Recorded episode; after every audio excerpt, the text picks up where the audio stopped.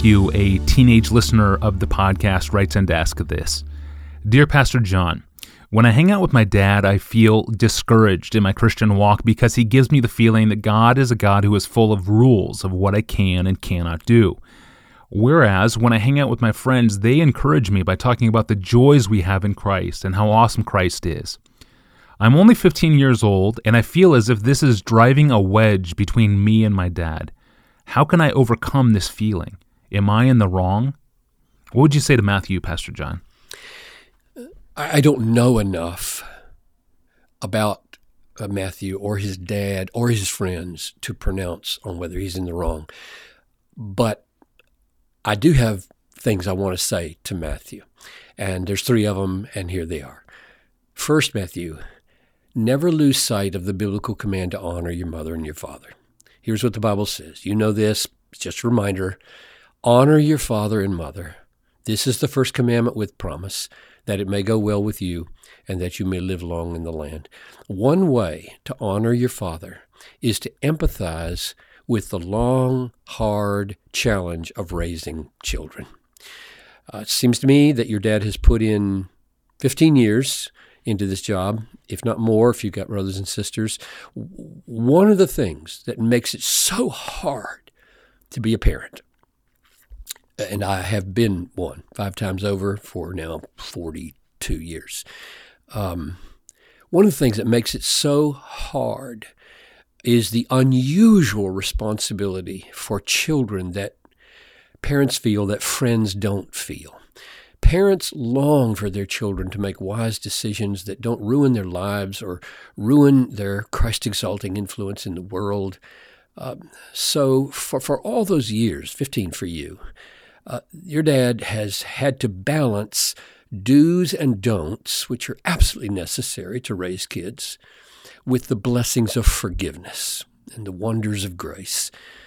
This is not easy, and I would encourage you to honor your dad by empathizing with this enormous difficulty of getting the balance right. You're going to do it yourself someday, perhaps, and you will want your kid to be patient with you.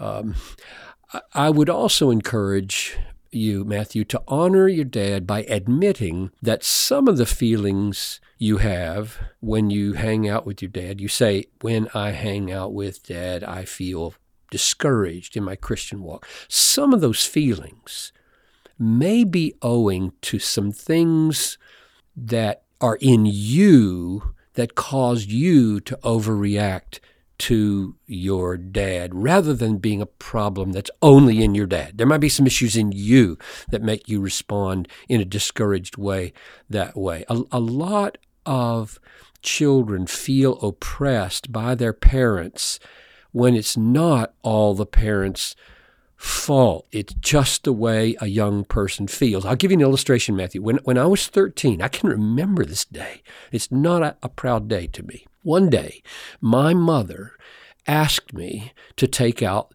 the garbage. And I remember, I can see the place where I was standing. I can see the white, round topped uh, garbage can that you had to lift off. I could just see it like it was yesterday. And I almost screamed at her, Do, do, do. All I ever hear around this place is do. Now, that was not true. it wasn't true. My mother was a, a servant of no small proportion. So, what was going on? There was something in my 13 year old frustrated soul that was all out of whack on that afternoon. I was dead wrong to talk to her that way. I was factually wrong to talk to her that way. But something was going on in me she was not responsible at that moment for my anger. I was. And so I just want to suggest, Matthew, that you be careful. Be careful that some of your frustration that may be building up might be coming from stuff in you, not just from stuff in your dad. That's my first suggestion. Honor your dad in those ways. Second, I would suggest that you use this season of of life and growth, the season of frustration, in a sense, to make sure that you have a balanced and biblical view of how gospel joy and gospel rules or do's and don'ts relate to each other, how they fit together. Because right now you feel like dad is all rule focused and my friends are all joy focused and Christ focused which raises the question, and this is just a question do you have a biblical understanding of how the two fit together? Be careful that you don't just go with what makes you feel good.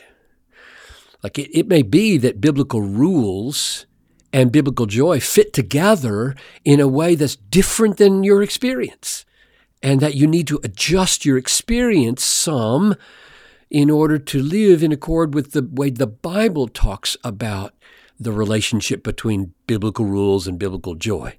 Don't make the mistake that Martin Luther made. Have you heard of Martin Luther, the reformer? Martin Luther read the book of James, filled with rules and imperatives and commands. He read the book of James and he felt the same way about the book of James that you feel about your dad. He felt rules, rules, rules. Where's the joy of the gospel in this book? And he's talking about the book of the Bible. He was wrong. He called it an epistle of straw because he didn't have it sorted out properly yet. Well, you might possibly make the same mistake Martin Luther made in regard to your dad, like he made in regard to the book of James. Just, just be careful. I don't want to defend your dad here because I don't know uh, whether he is lopsided in his understanding. I just want to make sure that you take this season as an opportunity to, to grow in your own balanced understanding of how gospel joy and gospel rules relate to each other. Here's the last thing. Here's the last thing I would say, Matthew. At this stage in life, imagine something that may be almost impossible. Namely, you may be at a position of growth and maturity where you can actually minister to your dad and not just focus on his failures to minister to you. A lot of kids never get to this place. I mean, think about this, Matthew. You're 15 and you're discerning some things very well.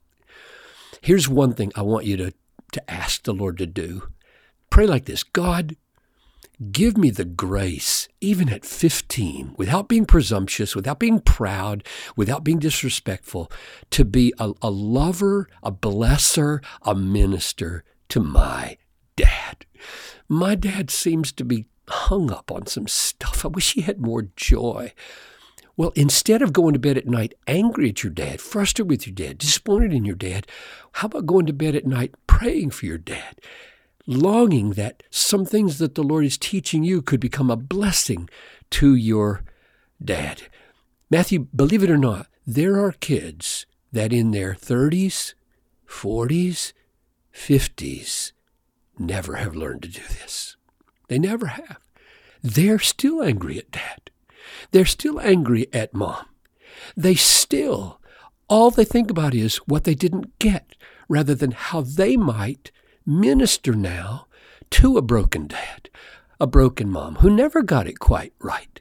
So, what a gift of maturity that would be for you at age 15.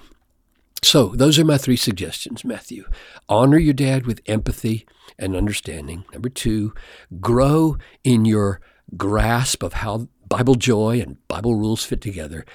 Care as much about how to minister to your dad's discouragement or your dad's encouragement as you care about his ministering to you. Thank you, Pastor John. And thank you, Matthew, for your excellent question. We really appreciate getting questions from teens.